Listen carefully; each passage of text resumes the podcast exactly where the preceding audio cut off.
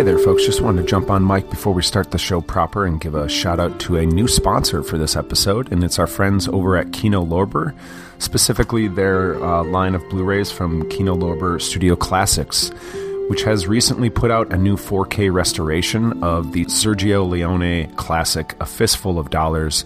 Of course, the first film in the uh, Man with No Name trilogy, which ends with The Good, the Bad, and the Ugly. Uh, if you don't know of this film, if you haven't seen it, now is the time to remedy that with a gorgeous, gorgeous edition of this movie, uh, sound and visually. Um, this one is a nice, beautiful upgrade for a classic movie. So, see what started it all. See a, see a western that has been uh, replicated and copied many, many times. So, uh, we thank Kino Lorber for uh, supporting us over here at Adjust Your Tracking. And now on with the show.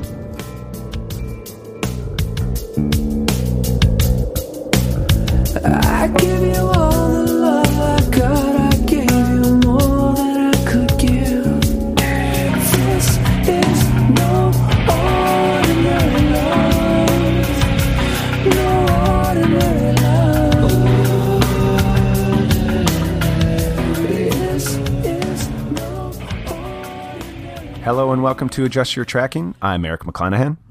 I'm Joe Von Appen. Joe, how are we doing today, man? We're doing okay. We we're we're doing okay. Speak for Uh, me, Joe. I'm I'm talking like a character in a movie and our hold up we're going to talk about today. Everything is we, not I. That's is is that true for Oh. For that character? He says we a lot. It's I thought, well, we'll get into it, but it, I found it to be one of the most interesting things about his character. Very manipulative word usage there. It's it's always a team effort with him, but he always gets what he wants.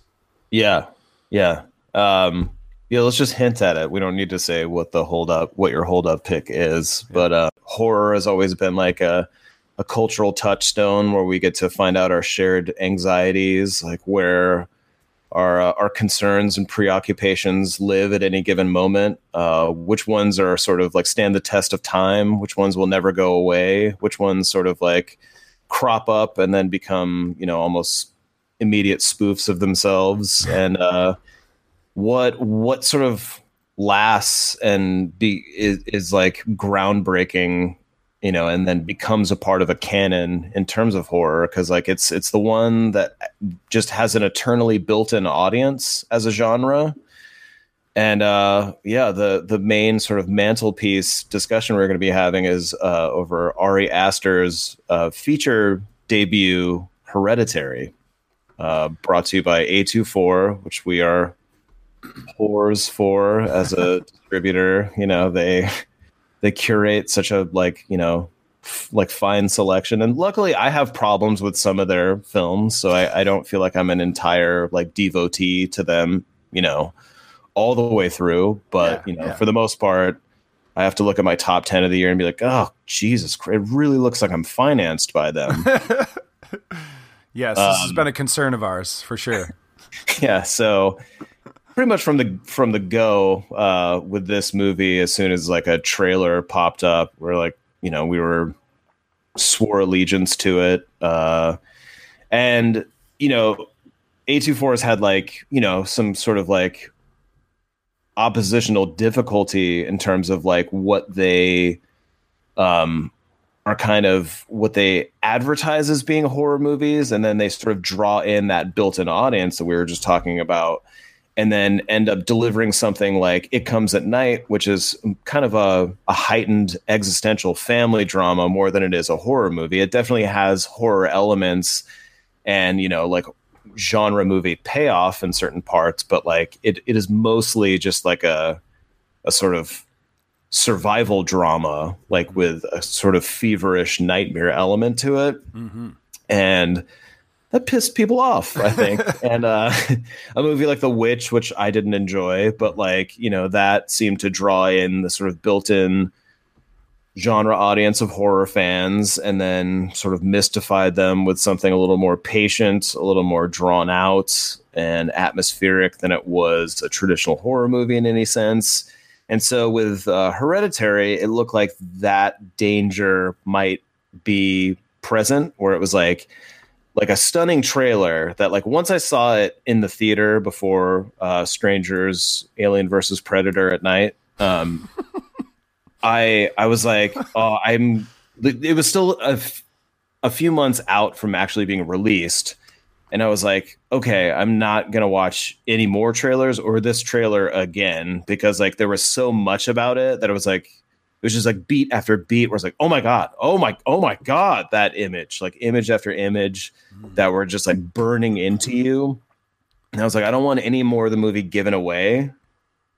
And um, I think the threat was that you have these evocative images, oftentimes in movies that promise like uh, a, a kind of overwhelming experience, a sort of nightmarish sensorial overload. Uh, sensorial, not a word. Um, I think it is. you don't think it is? I think it is. Okay, well, I coined it today. If, if it's a word, but you know, you get concerned that like, does is is that just the is the highlight reel essentially all there is in a longer format? You know, like, is there going to be a narrative that sustains these sort of like nightmare tableaus that seem to like be really evocative in the trailer? Like can can the movie basically deliver what the highlight reel is suggesting? Hmm. And will it appease an audience that gets kind of fussy when they don't have the normal sort of beats rhythms of familiarity that they've come to expect in what a traditional horror movie is? Mm-hmm. So hereditary is here open in theaters uh, this last Friday. Did very well, you know, for for a difficult sell of an, uh, a longer form horror movie Yeah. and a difficult one at that. Um, and I like you saw it before I did, and you didn't didn't give much away, but you said that it delivers, and I have to agree with you. Like the movie does deliver in that in the in the way of like delivering genre payoff without ha- without giving you the sense of familiar rhythms and beats that sort of allow you to passively experience the movie. Hmm. And I think that's where like I don't we didn't mention it yet, but it got a sort of kind of startlingly low cinema score, Yeah. D plus. which is like I uh, this is like the Nielsen rating system. Like I don't who the fuck are they inter like I've never seen anyone interviewed after a movie like right. so I don't know where this is happening, what theaters, what type of theaters these are taking place in. Is it just like one place in middle America that's like, this is the average of the average of the average moviegoer? We want to know what they have to say. I didn't like it, you know. So it's just like, who who knows who who they're assessing? But like, this got a D plus cinema score rating, mm-hmm. so it wasn't what people were expecting or necessarily wanted, which I don't understand. Me. really because like the movie is beautifully realized stunning gripping from scene to scene in a way that like makes it sort of like over what would be an overlong running time like clip by. And like it it's able to have a sort of puzzle piece mystery that when it reveals itself nothing is diffused. And all of the moments from the trailer that are evocative that are these like nightmare tableaus that get you to see the movie like they they aren't like eh, the best parts were in the trailer. They actually are just the peaks of what's a great and sustained nightmare experience. Like you see and like which i don't want i don't want to give any of the like moments away from the trailer because i feel like it already gives away too much.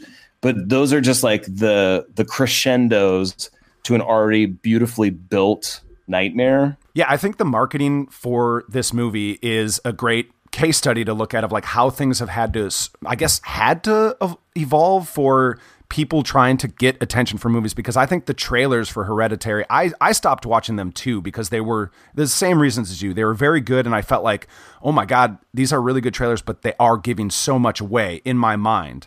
But in hindsight, when you see the film, a lot of the marketing is kind of a head fake in a way that I find almost not not nearly as like enjoyable as the movie itself, which I I think as as you said delivers uh, in many fronts.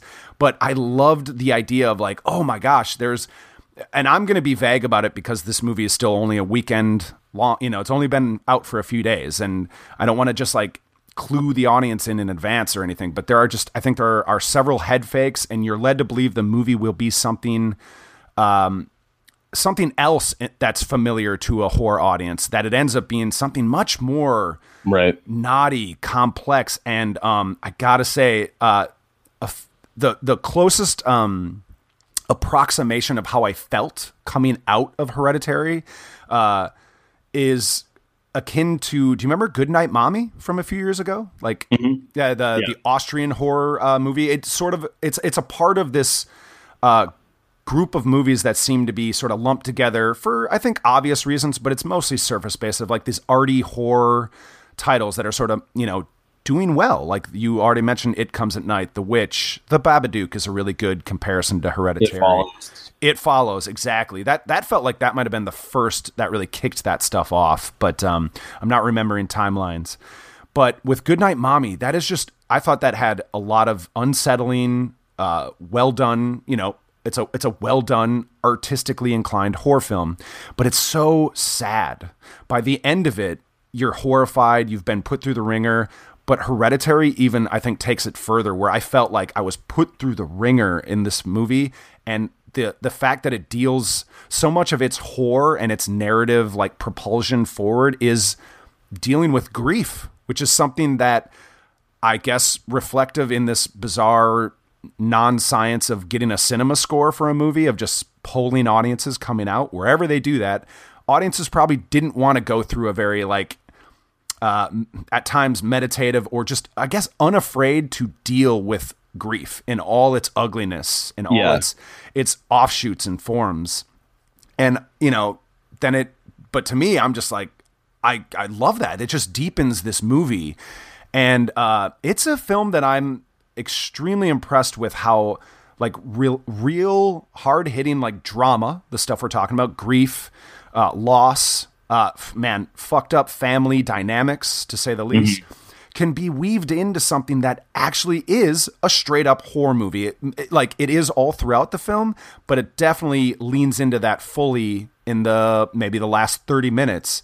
Um, and I was I was shocked that the uh, frankly that the D plus cinema score. Maybe it's naive of me, but I uh, I told you off mic already, and I feel like it's worth saying on mic is like I came out of the screening a couple weeks ago saying this is going to be the first of these artistic horror movies that actually will get a good cinema score. I just like straight up was convinced because I felt like this is one that they're not they're now the marketing as I said is like a head fake element to it, but it never it never sold it it, is a horror movie and what Yeah. they sold it was as a horror movie. So I thought, "Oh, I thought that would equal an audience that'd be a little more receptive."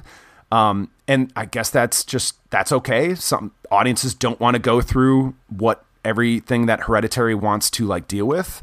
Um, I guess more than anything, I'm just glad that it's it's like A24's best opening weekend so far for them as a, a distributor. Uh, it beat The Witch, or it was either The Witch or um, Spring Breakers. I can't remember, but or It Comes at Night maybe too. But they have been able to sell audiences for a, a blip of a weekend, get that opening weekend, and then they make they make profit on it because these are small budgeted films. So despite the bad cinema score, I do think Hereditary is gonna do it. It's already had a great weekend, and I think it's. I'm I'm still hoping that audiences will go to see it because word from the other end is like critics are over the moon for this movie. So we'll Yeah. see. It'll be interesting to see how it plays out for the next coming weeks. There's like a Jurassic Park sequel coming out, Yawn, and stuff like that. That's just going to overtake the box office as as it happens in the summer. But um, I think this movie could have legs to sustain for a while, and I hope it does because it is it is so well crafted. I don't think it is like a genius singular object made by someone that is just on another level.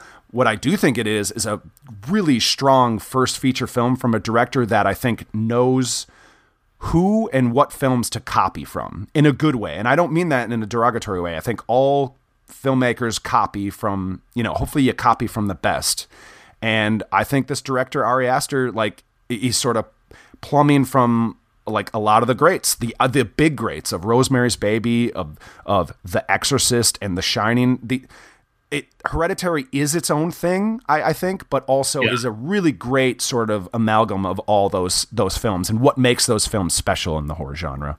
Well, yeah, I think that you know we were discussing this um, off mic before we started. Um, that like it, those those movies have been sort of referenced in like press materials about this one, and it's like not so much that it feels like it belongs like like it's borrowing necessarily from them, but what all of those titles share together is what sets them apart from conventional horror movies.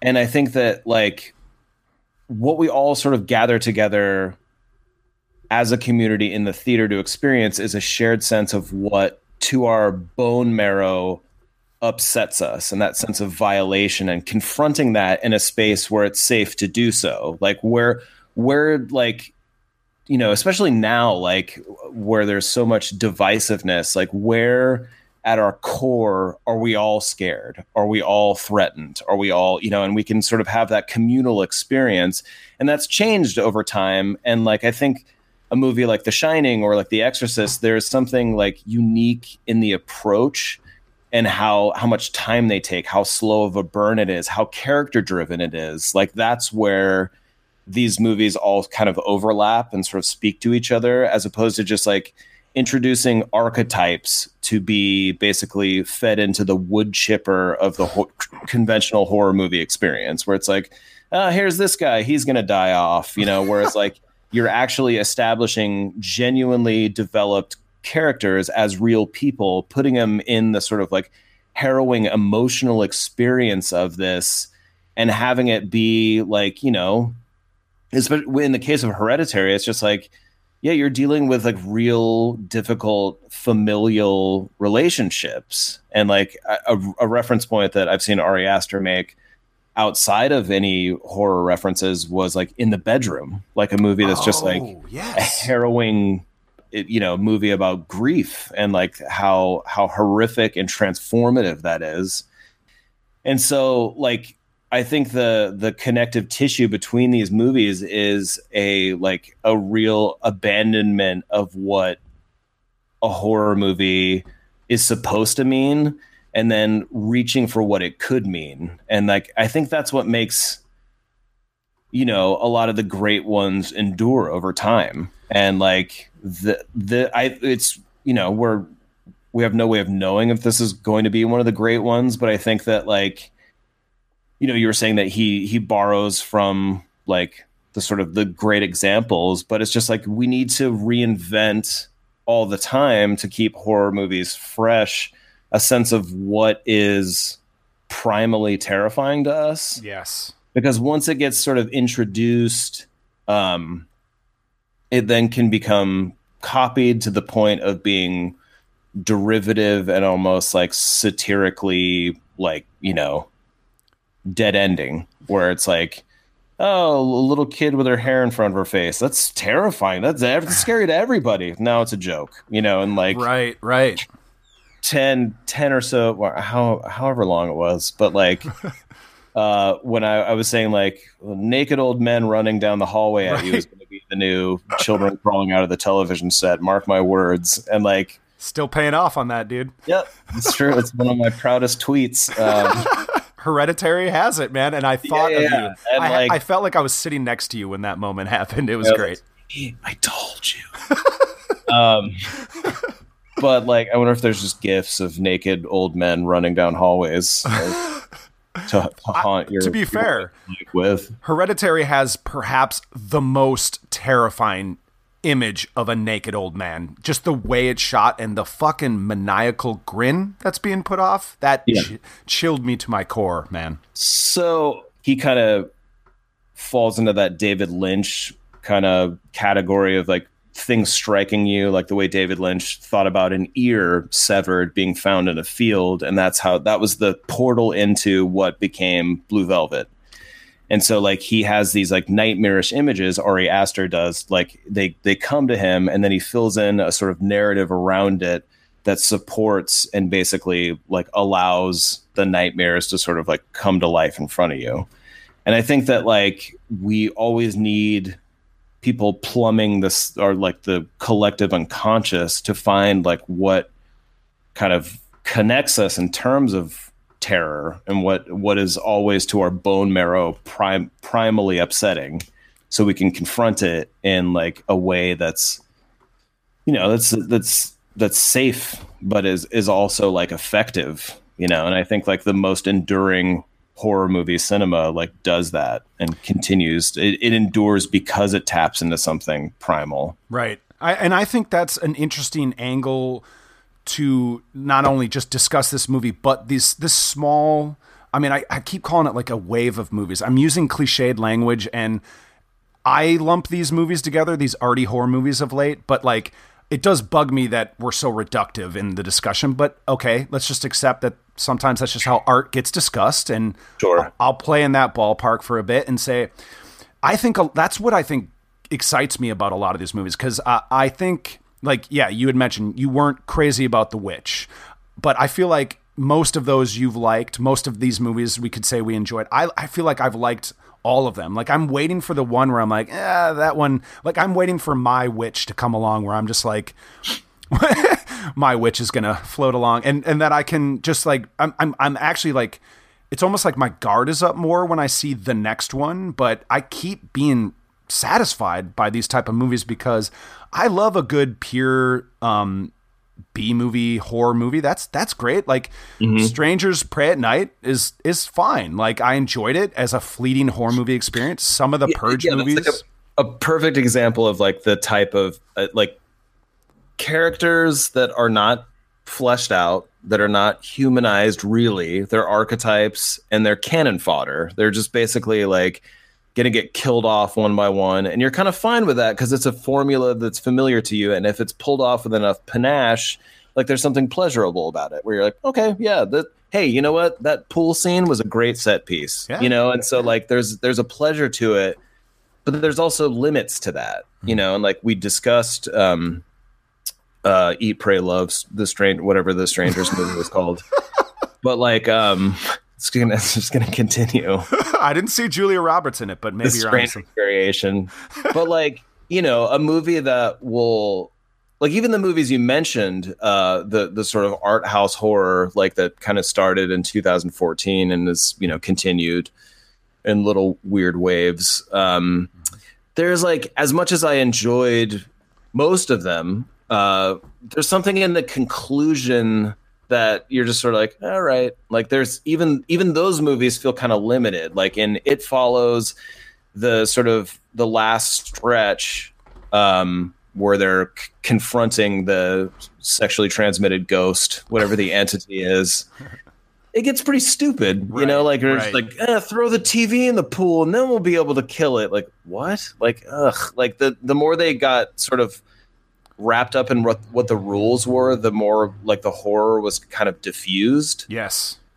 and and like the Babadook, that conclusion was a little wonky and just sort of let the air out of what was kind of like a, a genuinely upsetting experience. And like even though I think it thematically sort of makes sense and pays off, it e- ends up kind of like undermining the sort of primal terror of it. Hmm. Whereas Hereditary is like one example where it's like that stride the movie hits in like the last 30 minutes of like what's already a pretty sustained like it, the atmosphere of dread in the movie is so beautifully executed which again reality is becoming like an endurance test of dread anyway. Most people just don't want to go through it especially if they don't have the sort of potential of relief by the end which hereditary doesn't give you Does not you know? offer. does not give you an out. Um, you're locked in the nightmare for good if you choose to go with this movie.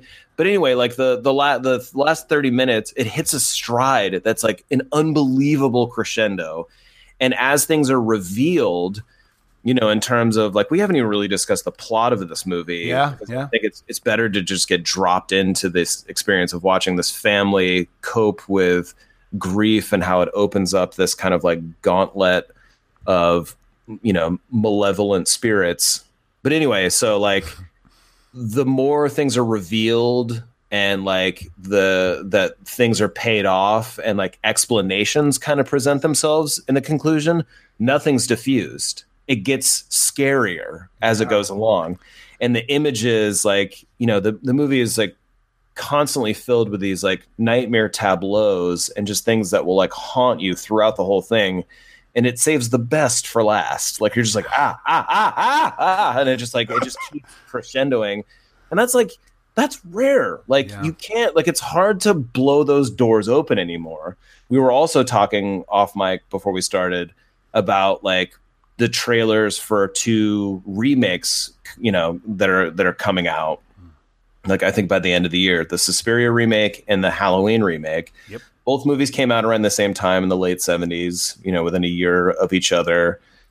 And those were like doors that like they they they got kicked down and they they just opened up like a whole it just changed the zeitgeist basically. Mm-hmm. That's harder and harder to do the more inundated people get and the more overloaded people get with like information and content and to sort of stir people you know people it's it's increasingly more difficult to do so. And especially when an audience is getting aggressively resistant to it you know and like I, what's interesting to me is like there was something detectable to me about the filmmaker's work where i was like it seems like it's gonna be like there's gonna be a dark humor element which is kind of hard to pick up in the movie like Yeah. it's not it's not as like there's nothing safe about the experience there's nothing like it doesn't give you the conventional beats of a horror movie and it also doesn't give you the beats of like this is funny and this is where you laugh to relieve the tension.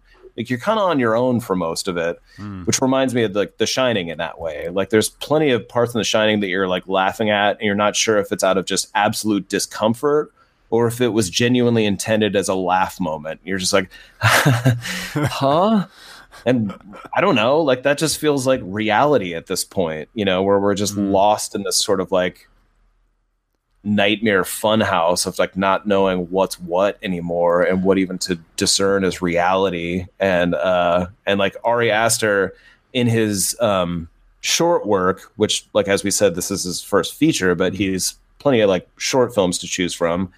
He's a lot more transparently antagonistic in his short films Yeah. than he is in Hereditary. Like Hereditary is is like it's so is so controlled in terms of its atmosphere, um, while giving you complete rein to like feel how you want to feel while you're lost in the sort of like dark maze of it. Um, and uh, you know, you can deal with it or don't, but like it's it's definitely you know, it's it's it's clearly shit starty, you know, as opposed to like this movie, which is like it's a little more. He kind of shields his hand a little bit. you can see that this is a born filmmaker. The way he uses the camera in every Yeah. single one of those short films, and definitely uh, through to Hereditary, um, it's it's impressive and it catches your attention right away. I think it's worth saying you can watch all of his shorts on Vimeo. Uh, they're probably on YouTube too, but he has a Vimeo page called Faux Beef, is like the production company he created. So you can find them all there, and they are worth watching for sure. Um, so yeah, cool to see like uh, an evolution of a filmmaker, even though he's only made one feature, and just to see how strong, like right out the bat with this this feature he is. It's definitely we're we're I think we've failed so far this movie, thirty minutes in, and we haven't even mentioned Toni Collette in this movie as the as the lead col- uh, character, the the matriarch of this family. Um, I think this performance should and very well could make it all the way to the Oscars. Like I, I, I don't really care too much to prognosticate and that stuff, but like A24 has shown an ability to get Oscar uh, wins and Oscar attention for their movies. They know how to play that game, and I'm I'm hoping that they put forth a campaign or whatever is needed to keep Toni Collette in the conversation at the end of the year because um, as good as Ari Aster's direction and like you know vision of this film is, I, I think it's nothing without a lead performance like that because Yeah. it, look at the backbone of the three movies we've really been comparing it to Rosemary's Baby, The Exorcist, and The Shining all have at least one really stellar lead performance that leads you through the movie to varying degrees. Um, Yeah. But arguably, all three have other good supporting performances. You you need that to make a movie like Hereditary. It just feels like something that it's like without it, it just wouldn't have been the same thing.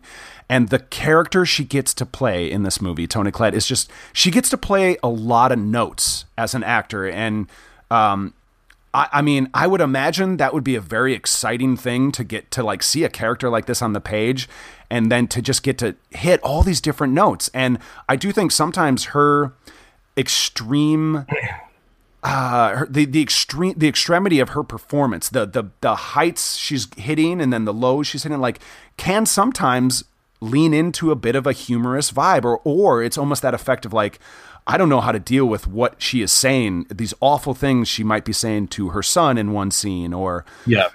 or whatever, and you don't know how to do. And maybe it's just a nervous laughter. But um, again, I'll tell you, I, I the more I watch The Shining, it's still very scary, and I think it's a masterpiece. But I I do find The Shining quite funny, like all of Kubrick's movies. Eventually, like there's a humor that's always bubbling under the surface.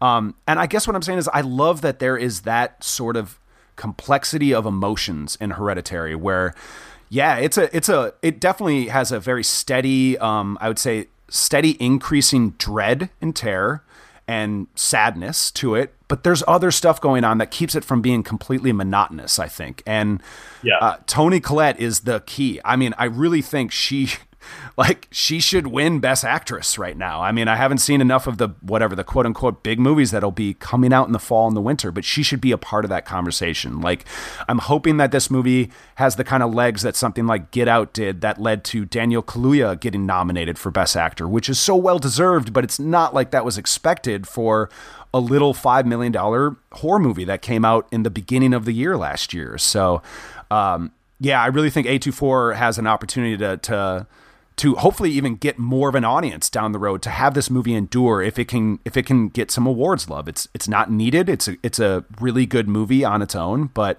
um, I'm excited by that possibility because Toni Collette is freaking amazing, and um, I hope she gets you know I hope she gets some love for it. She's incredible. Gabriel Byrne is also like Yes. e- you know, equally good as Dowd, her husband. Yeah. Um and what is the the actor who plays the son? Alex Wolff is his name. I'm glad you bring him up because he's great too. Alex Wolff, who you know is like a, a little distractingly, uh, you know, different from his parents. Clearly, did not come from either one of these, but right. so good that who cares? Like, Yep. there's a scene where a confrontation, you know, towards towards the end of the movie at like a, a dinner scene that becomes just the the most loaded, uh, just battleground, you know, for for the familiar familial tensions mounting, and like she's Toni Collette's character is screaming at him, really just like leans in and like basically explodes at him. His expression of sustained hurt at her outburst is so believable. And like it comes from like, you know, the arc of watching him kind of in a you know self-medicated haze of smoking pot all the time, which like he's the, the opening sequences of him just kind of staring blankly yeah. are hilarious. And then as he is unable to medicate his way out of the horrors that are kind of multiplying around him, his like his becoming less numb and like painfully in his own body as like a young person is it's really hip like he's incredible in the movie and like I, he's definitely somebody that like as as great as toni collette is like i'm excited to see what he does next you know because it's one of those performances where you're like oh i'm gonna see we're gonna see him a ton now Yeah. Yeah, and as we should. He's he's the other he's that like and all you're right, Gabriel Byrne, um, I sort of talked over you. He is he's a necessary like balance to the to the all the the high pitched notes that that Toni Collette gets to hit. And Dowd is this very uh, sort of mysterious well wisher or someone that's there to help her in her grief. Uh, love her performance. All those side performances really help, but it's Alex's Wolff is that like balance where that's the the deep sadness for me in the movie. Yeah. is is just what that kid goes through in this movie. But again, I, I this might be just turning people off from wanting to make a trip to the cinema to go through it, and I, I apologize. But to me, I was so deeply affected by that, like that. That's what made it a great Yeah. experience, you know. And if if you wanna feel something, sometimes it's really great to get put through the wringer in a movie like this. And I I never thought of in the bedroom, but I love hearing that that was a movie that Ari Aster was sort of looking to because it does deal with grief and it also very similarly is a sort of um it's more it's more like um kind of kept in it's more subtle and in the bedroom but that is a genre movie at least what it leans into and the it becomes a revenge story. It's just one done in a way that is not usually the tactic for those movies. It is not a thrill ride. It's not a 90 minute little exploitation piece. It's like dealing with grief and then how that can lead to revenge. And there's not going to be the same satisfactions and all that, but you you go through things in that movie and the same with Hereditary. I just I just I loved getting put through the wringer and it's like so so sad, but um it's those performances, it's that filmmaking. I think I want to I want to note the cinematographer who Ari Aster I think has worked with on just about everything because this movie is is absolutely gorgeous with the the dollhouse aesthetic that it that it uses that reflects the job that Toni Collette uh, has in the movie. Uh, I love that, but this this uh, it's a new DP to me is Paul Pogorzelski. Um, probably murdered that name. I apologize, but as well as just like you said, we're going to be seeing Alex Wolff in some more movies. I think we're going to see this DP doing some really incredible things in the future, and it's it's uh, it's very exciting. You know, like I can get put through the wringer and be bummed out coming out of a movie like this, but I'm so I'm just thrilled, and I can't wait to see it again to just appreciate the, You're the craft. bummed out by it. No, I'm not. I'm not. but I was for a while. Like, I feel terrible. This is great. I used to date Yeah. a girl back in the day who said I just liked going in vacation. I liked going to vacation in crazy people's minds when I go to movies like this. But uh, maybe that's true. I don't mind. Yeah, that's that's wow. That's an interesting way to put it. Yeah, Um, I thought it was kind of clever. That's why I remember it. um, yeah. I mean, I, I think the movies we've like championed the the most aggressively this year. We've like a harrowing emotional experience, but believe me, it'll be worth it. And people are like, I don't harrowing emotion. No, I don't want to. You know, like and so the more people like kind of experience their content with a sense of automation and a sense of like detached kind of absence you know because we're like we're we're constantly we're taking in content more and more. So the sense of attentiveness to it is almost like an exhausting prospect you know? We're like looking at our phones we're looking at our laptops we're taking in content all the time.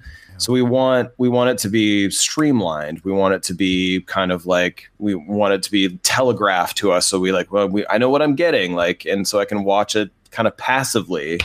And things that are are artful and like and this beautifully thoroughly realized and this like this detailed like insane like you mentioned the the dollhouses that toni collette as an artist is making in the movie. Um, she's like she makes miniatures as her that's her artwork. And so the sense of detail and like the focusing in on these miniaturized worlds and how they sometimes blend you don't know what you're looking at. You don't look at if you're looking at like a life size and it transforms into a miniature and like that sense of like uh disorientation i think is beautifully realized. And like so like the level of detail in this movie is incredible. And it it it deserves to be met with the same attentiveness in which it was made. And i just feel like that that's like kind of lacking. And i think that the more detached people get the more they want it to be an easier experience. And like this movie delivers when you go with it you know? And it like it's not I, to me it's like to the, the way we i think brace people makes it seem like it's a lot more demanding than it is. Like the movie is brisk and it like it's well written and there's like a pleasure to be it's not tedious in any way shape or form like it's gripping if you go with it. And i don't know like there's just there's there's something that it's like can we have the sort of the enduring experience if people are as checked out as i'm worried they are you know? Well, it'll be uh, what it's one of these things where it's like in my mind fascinated to see what will what will the movies that endure what will that be like? The shinings of the world like the shining Yeah. Didn't get like a lot of Kubrick movies wasn't well received when it came out and now most people consider it an unimpeachable classic right for good reason. What will that be in the future 10 20 years from now? Will movies like hereditary will you know i think our greatest fear is that the audience doesn't care. They're checked out. They're consuming content as you said and they're they're too checked out 20 years from now to care about a movie back then. But I, uh, there's going to be factions that remember these movies, and I feel like no matter what issues any of us might have with parts of It Follows or The Babadook or The Witch, or if anybody has issues with this movie, Hereditary, it's like they are the movies, the ones that challenge the conventions of the horror genre, tend to last in the end. There's great examples of, you know, the the kill, the sort of thrill like slasher kill 'em, like you know like that there's good examples of that but the ones that endure the most have an artfulness to it. Halloween is incredibly artfully made the first one but it, it's a slasher movie. Texas chainsaw uh, the first nightmare on elm street. Like those movies endure because it's more than just a good forgettable time at the movies. So uh, it i'm just i'm just looking to see ahead. Uh, i need i need a reason to to keep plugging along joe so i'm i just I'm gonna just I'm gonna just look forward to seeing how movies are you know remembered. But I, I feel like Hereditary is destined in whatever version of that will be to be remembered as one of the great ones uh, of its era. So um, I do hope people make make time to go see it. Um, there was one other movie I wanted to reference that's kind of very similar to it. So um, you should tell me if I should cut this out after saying it. Kill List I thought of a lot after seeing this movie. The Ben. Oh yeah, yeah. Um, I, I think definitely in its conclusion for sure. Oh, yeah.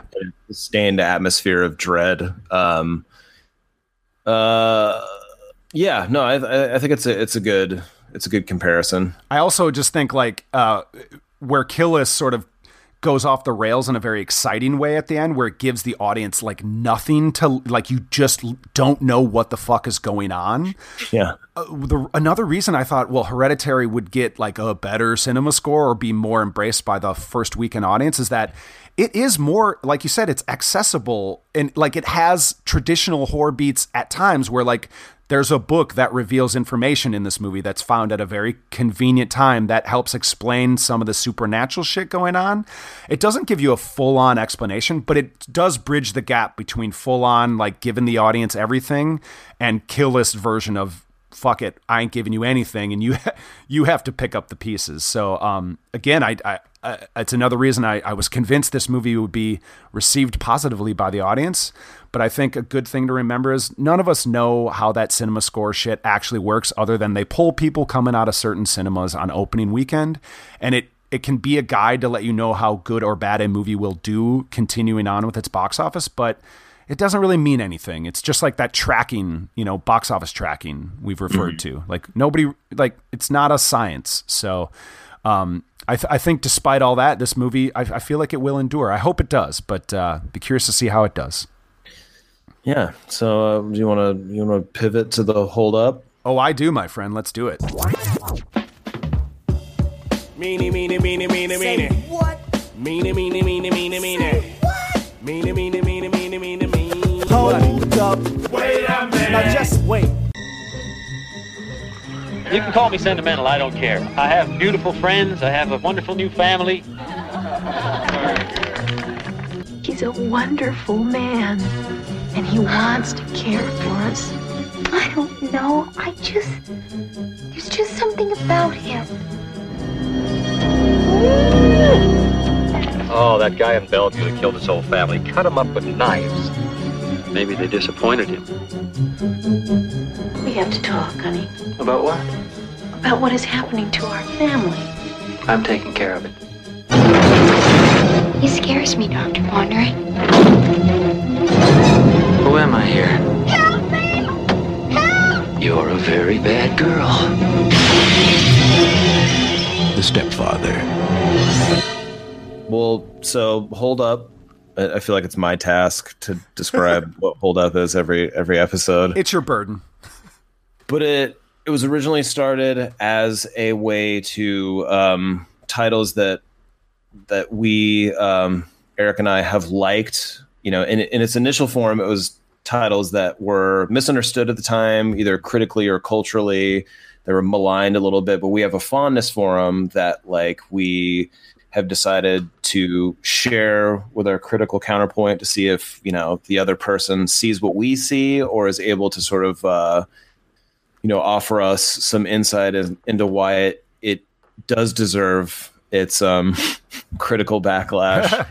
it's since become uh, a segment where we just discuss movies like and how how well they sort of have transitioned over the course of time. Like do they are they still as relevant? Do they hold up basically? Um, and this is one that sort of like it echoes some of uh, last week's um, topics. Uh, it was your pick and you can get into like why you picked it how you first experienced it but um, 1987's The Stepfather, which was like a sleeper hit, you know, and like sleeper hits don't happen anymore, you know, it, like where a small movie can find an audience over time, like either in a, a sort of slow climbing uh, experience at the box office or on video. Like now, it just seems like movies that don't perform right away are buried instantaneously and they then vanish into the glut of too much content. And they may find their audience, but that audience is drowned out by the din of everybody else talking about whatever's going on at the time. So sleeper hits seem to be a thing of the past and which is a shame because it, it's like they they resonated because they had like an original idea that seemed to like find an audience. It wasn't hype based it wasn't aggressive marketing based it was just on the merits of like tapping into something something unconscious something zeitgeisty. And uh st- 87 was you know kind of a, a an interesting year for unique visions. And this was definitely part of it. So what was your first experience watching it Uh, first experience was later in life. Uh, not not like I definitely I was five years old when it would have come out in '87, so I definitely wouldn't have seen it in theaters at the time. But uh, also one that I, as a child, do have very vivid memories of the VHS cover. I loved going to the horror section at the video store. And it, it, it had a very like I remember the cover. It's it's Terry O'Quinn, I think, like in one of his poses, looking at the mirror, I believe.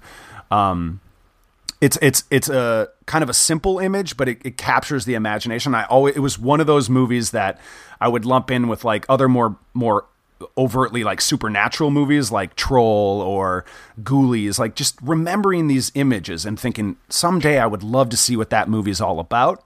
yeah But it I kind of forgot about it as I get older and started to actually watch horror movies.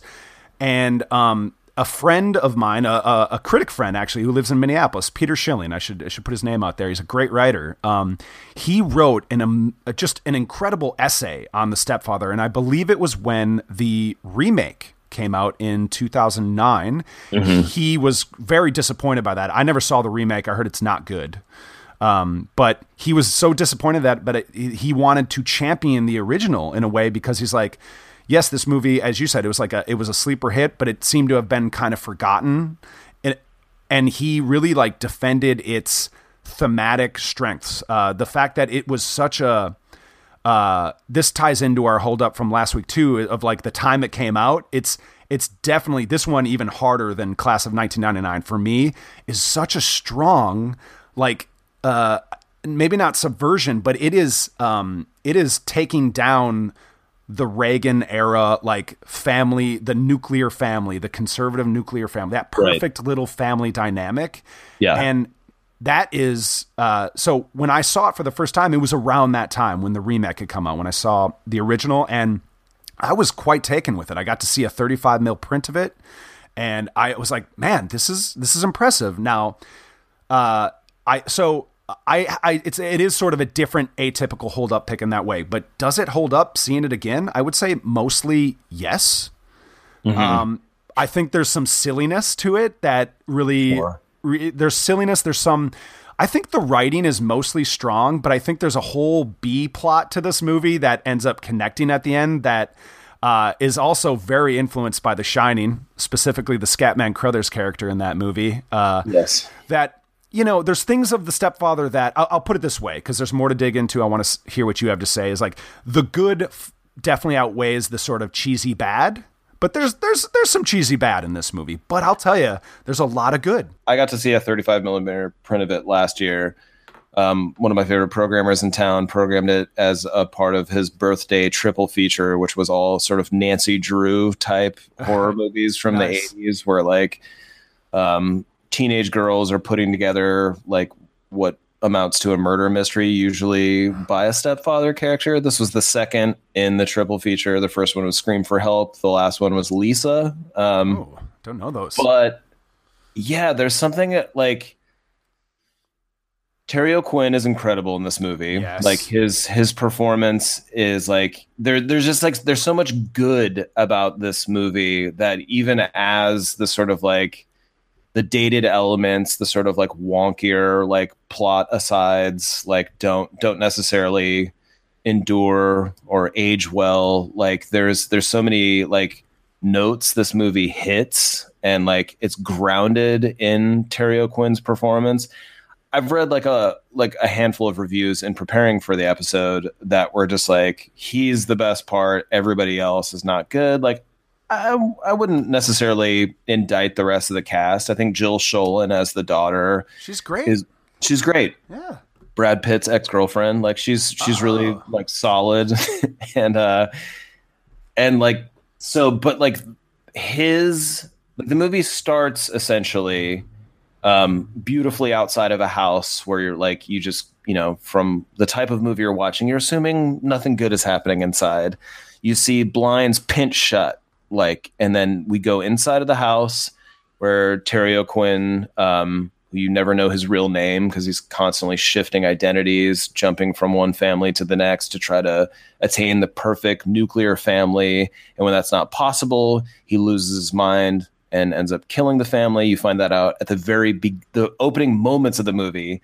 He's shaving off his beard, and as he walks downstairs, it's an unbelievable carnage in the living room. Like it's terror like it's a truly terrifying tableau of just like what he's done. He's brutally murdered his family and they're all just sort of laid out in a blood splattered living room. And like that is such a strong opening Yeah. for like 1987 sure but it's still it still holds you know it still is like primally upsetting and like that idea that idea of confrontation and violation in 87 of confronting and indicting family values essentially which was like reagan's big in addition to you know a, a, a lot of his campaigns like that was a huge one Yep. the republican sort of like reaffirmation of family values and how essentially full of shit it was Yep. you know, because it was like it was holding, and it's only gotten more polluted and meaningless over time. Like now, now we're in an era of like conservativeness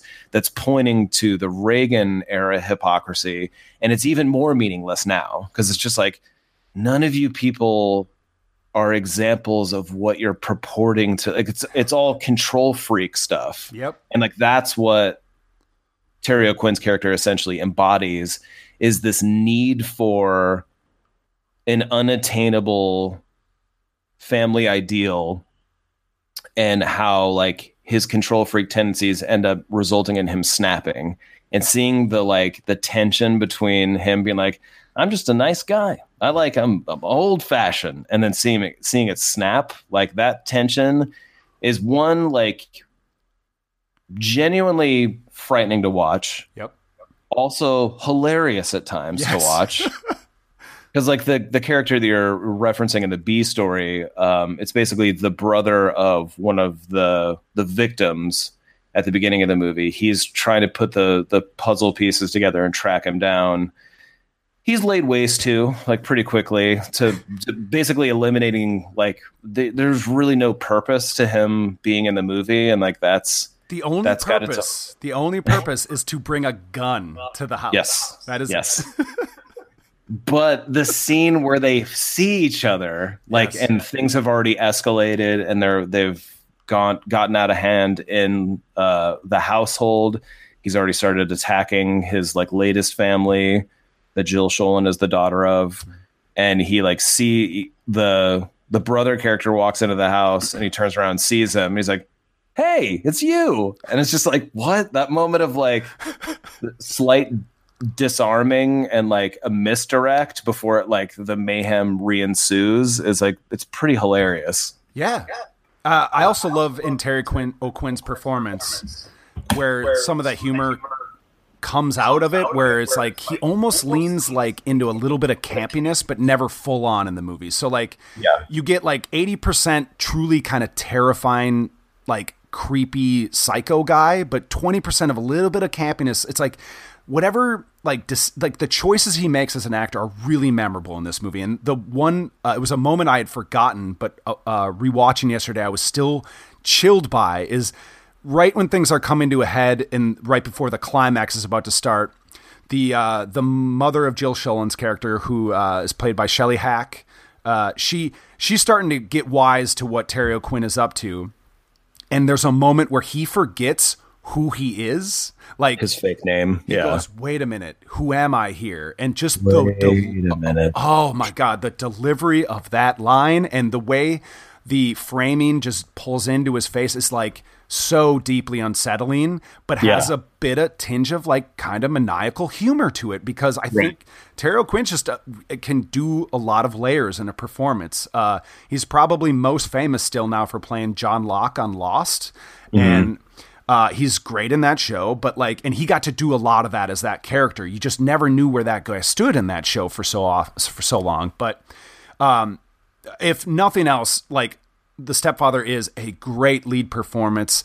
I also think it really stands out of its era of like it's it's not a slasher movie. It might share some elements, especially in this sequel that I didn't know much about, but you watched. Uh, it sounds like it could it becomes it li- might lean into the more unrealistic elements of the slasher movies where killer has to come back for to continue the movies, I guess. But um, what's so refreshing even now with watching the stepfather is like how much it stands out of its in its genre from its era. It's it's not a Freddy movie. It's not a Jason movie. It's it is it's a lot of its horror and it's what makes it a good fit to Hereditary is like just this the lie of the the perfect domestic bliss of the the family unit that you brought up. Yeah. And uh, I actually think there's a lot of uh, like good like visual work in this movie. I think the camera does a lot of the storytelling. Uh, I, I you alluded to it in the opening how like there's no dialogue or anything like it tells there's I, I really appreciated like the camera work in this movie. It's it's a low budget movie but like made with someone who's trying to do more than just you know wide shot close up wide shot blah blah blah. Like um and I, I found a lot of the clever things of that. The way the themes the themes are so well woven into the movie of like uh every element of like what makes Terry O'Quinn sort of snap further and for, further. Like there there's a there's almost a chance you feel like we know what he's done to other families in the beginning of the movie right away we know this guy's bad news but like there's a chance even on a rewatch where I was like he could have almost made it work with this family I, I like to think you know I think Yeah. like it could have almost worked right Yeah, there's like a there's that weird tension of like you're you're not putting together who the killer is. You know who the killer is immediately. Right. Like you you know what he's capable of. And then the movie lulling you into like almost identifying with his want to connect. Like that's and that that's that's direction and then that's also his performance that he makes this like need for like a connection with a family so palpable that you're able to kind of like identify with it knowing what he's capable of you know what i mean? Like Yeah. seeing him at a dinner scene where he's like you know i never knew what thanksgiving was about until now and seeing his eyes kind of glisten with tears Yes. like he means it but gee, he's wait he's a fucking murderer. Like how, Don't how are we, like going on the emotional journey with essentially someone who's capable of that maniacal detachment you know? And like that's like i think that's that's the str- that's where a true horror exists in this movie. Yeah and then like there is there is a more kind of conventional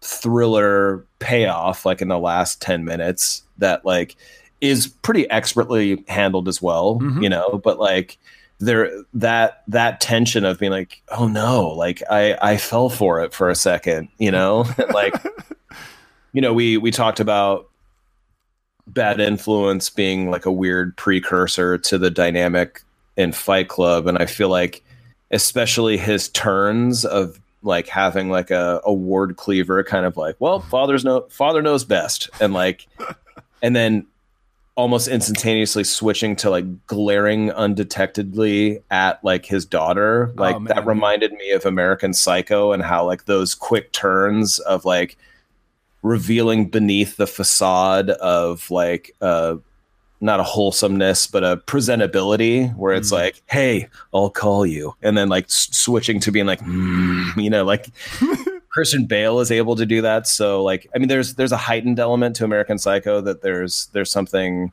less satirical at work in The Stepfather where it's a pretty much more straightforward thriller than like American Psycho is a heightened satire. But like the the turns are really similar in that way and how we're like able to excuse just horrors at the hands of like what what are normalized figures like businessmen or father figures like you know namely straight white businessmen and father figures. And like how like there's there's just something like really interestingly subversive especially for a movie in 1987 to be confronting that. And uh, you know joseph ruben the director of this he he went on to sort of make more yuppie thrillers like sleeping with the enemy. But he made another like I think that this and his movie from 1984 Dreamscape are a real kind of like complementary indictment of the Reagan era because in in Dreamscape it's about like a president haunted by nightmares of nuclear annihilation and which is essentially what like Reagan was kind of like tipping us towards, you know, like in our tension with Russia. Yeah. And like so those those two movies act as like a sort of tandem indictment of that whole conservative era. It's nice. I that is nice. I still need to see Dreamscape. I remember you using it as a, a way to knock down Inception when it came out. Yep. Um, I, Still do. I see Joseph Ruben uh, also made The Good Son. The That's Macaulay- right. That's that's a future hold up pick for me. I've had it on my list for a long time. Where Ooh, I- good. yeah, yeah. So I didn't even really realize enough. I didn't know enough about Joseph Ruben. So that's that is interesting. Um, but yeah, I just think there's there there you know I'd already said it. There there is there's some cheeseball stuff. The B plot we referred to. Uh, my biggest issue is that is because I think the script is so well done. Besides that, it, it's like once you get to the end and he's really just there to get a gun in the house. It's like you start to reveal the like um the moviness of it, where the the rest of it is because of Terry O'Quinn and. And I do think Jill Schoelen too. Really good performances, really interesting, complex characters too. Both of them it it feels so different to get into that B plot and see like it's really there to give exposition about Terry O'Quinn's background and then yeah to get a gun so that the climax can happen. But it's it's like you could arguably cut that character out completely and the movie would still work. They would have just had to do more with the family or or do something else. But that's really my biggest knock on the movie. But uh I mean again the the good so much far far far outweighs the bad uh that I I like was kind of like impressed by this movie. I mean that opening five ten minutes it's like oh shit, I forgot how like well done this is. Like no dialogue. Uh, so yeah, um I, Yeah. I, yeah. there's a there's like a look to even low budget movies like in in the 1980s because they still were most likely getting theatrical releases even if their their um their primary success was going to come from like being on video like there's like there's crane shots in this Yes. movie that are really beautiful that just sort of like pan down from like the house in uh uh yeah there's just like a an eloquence to the camera work in this that The- like The you final know- shot, man, right? With the the birdhouse. Like Yeah, that's yeah, yeah. that's really that's a great shot to go out on. It says more than just what the image literally is. I love that. Yeah, and the it's also a a, a way to you know echo back to Hereditary because it's like miniatures, an attempt Yes. to have a have a contained, controlled environment. you know, like he's building this birdhouse to have a, a small version of perfection that he wants to attain, the same way that Toni Collette is trying to like distill something that's controllable, which in their own way is like that's what movies are. Ooh, that feels like a good note to go out on, man. I don't know if I can top you there, buddy. Oh, okay. If you have more to say about the stepfather, by all means. Like, I, I guess it's at least worth saying. I, I rented this on. If you have Amazon Prime, it's available there, right? And then all, all three of the original ones are available. You could stop at two though. You're feeling bold enough to watch two. Watch two because Terry O'Quinn's not in the third one. He didn't want to come back. Well, I am curious about too the fact that he's in it. Kind of it, it confused me initially, but you helped me understand. Uh, uh, still confused, but sure. Uh, but yes, and they're on Amazon Prime. I was able. I don't have Prime, but I just rented it for about four bucks, and they have an HD version of it, so you can appreciate all that good camera work uh, that we've talked about. So, And it's yeah. like a, a transfer from a print. It looked like because there was like a lot of like little like grains from the actual like film print. So Yep. Look good. That.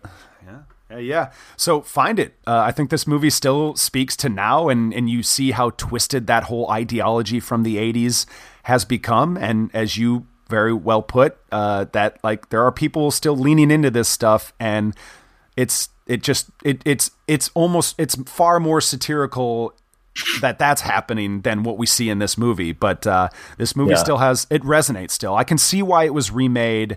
In that, like a, a lot of horror movies from this era are always being remade, but I could see why this was one that was picked out um, because it still speaks to stuff that's going on today. Uh, and you know, for for for a modern audience that's getting into older horror films, um, actually a really well written lead female character. Jill Schoelen's character, I think, is really well done. Like she, she Yeah, she's gives, really smart. yeah. She like the the the dynamic between her and the boy that they are kind of attracted to. There's some like cheeseball scenes as they flirt with each other, but also like what that it's always cheeseball when you're at that age flirting with people, but um, the way it's handled, like she is very assertive and smart and isn't just playing the princess character. She she can like take care of herself. I thought that was awesome. Yeah, All right, man. What do you say? yeah. Yeah, it was a good pick. We've we've we've done well. We've done well lately in the hold up realm. Just chill to the next episode. Let's wrap up episode 177 of Adjust Your Tracking. Uh, you can find our older episodes over at theplaylist.net. Click on the podcast tab. You also get to see our other shows on the network. That is the Playlist Podcast. We've got Over Under Movies. And uh, that's kind of it right now. We're, we're trying to reformat Over Under Movies. I've been talking with uh, the host of that show, Oktay Kozak, and uh, we're going to see if we're going to try something different with that one. But hopefully that comes back. But uh, uh, anyway, adjust your tracking. We're we're fairly regular. You can find us on the feed uh, there. So um, you can also email us if you want to hit us up for anything at adjustyourtracking at gmail.com. Um, I don't know if there's anything else. We're on Facebook. Adjust Your Tracking's there. Uh, I'm on Twitter at Adjust Your Track. Um, I did want to say something before we close out, Joe. You mentioned Todd Field in the first review of Hereditary. The director of In the Bedroom is a character in Eyes Wide Shut and has worked with Stanley Kubrick before. So it's all connected. Everything connects. Wow, what a small world. It really, really is. So uh, thank you for uh, for talking with me today, Joe. Thanks, Erik.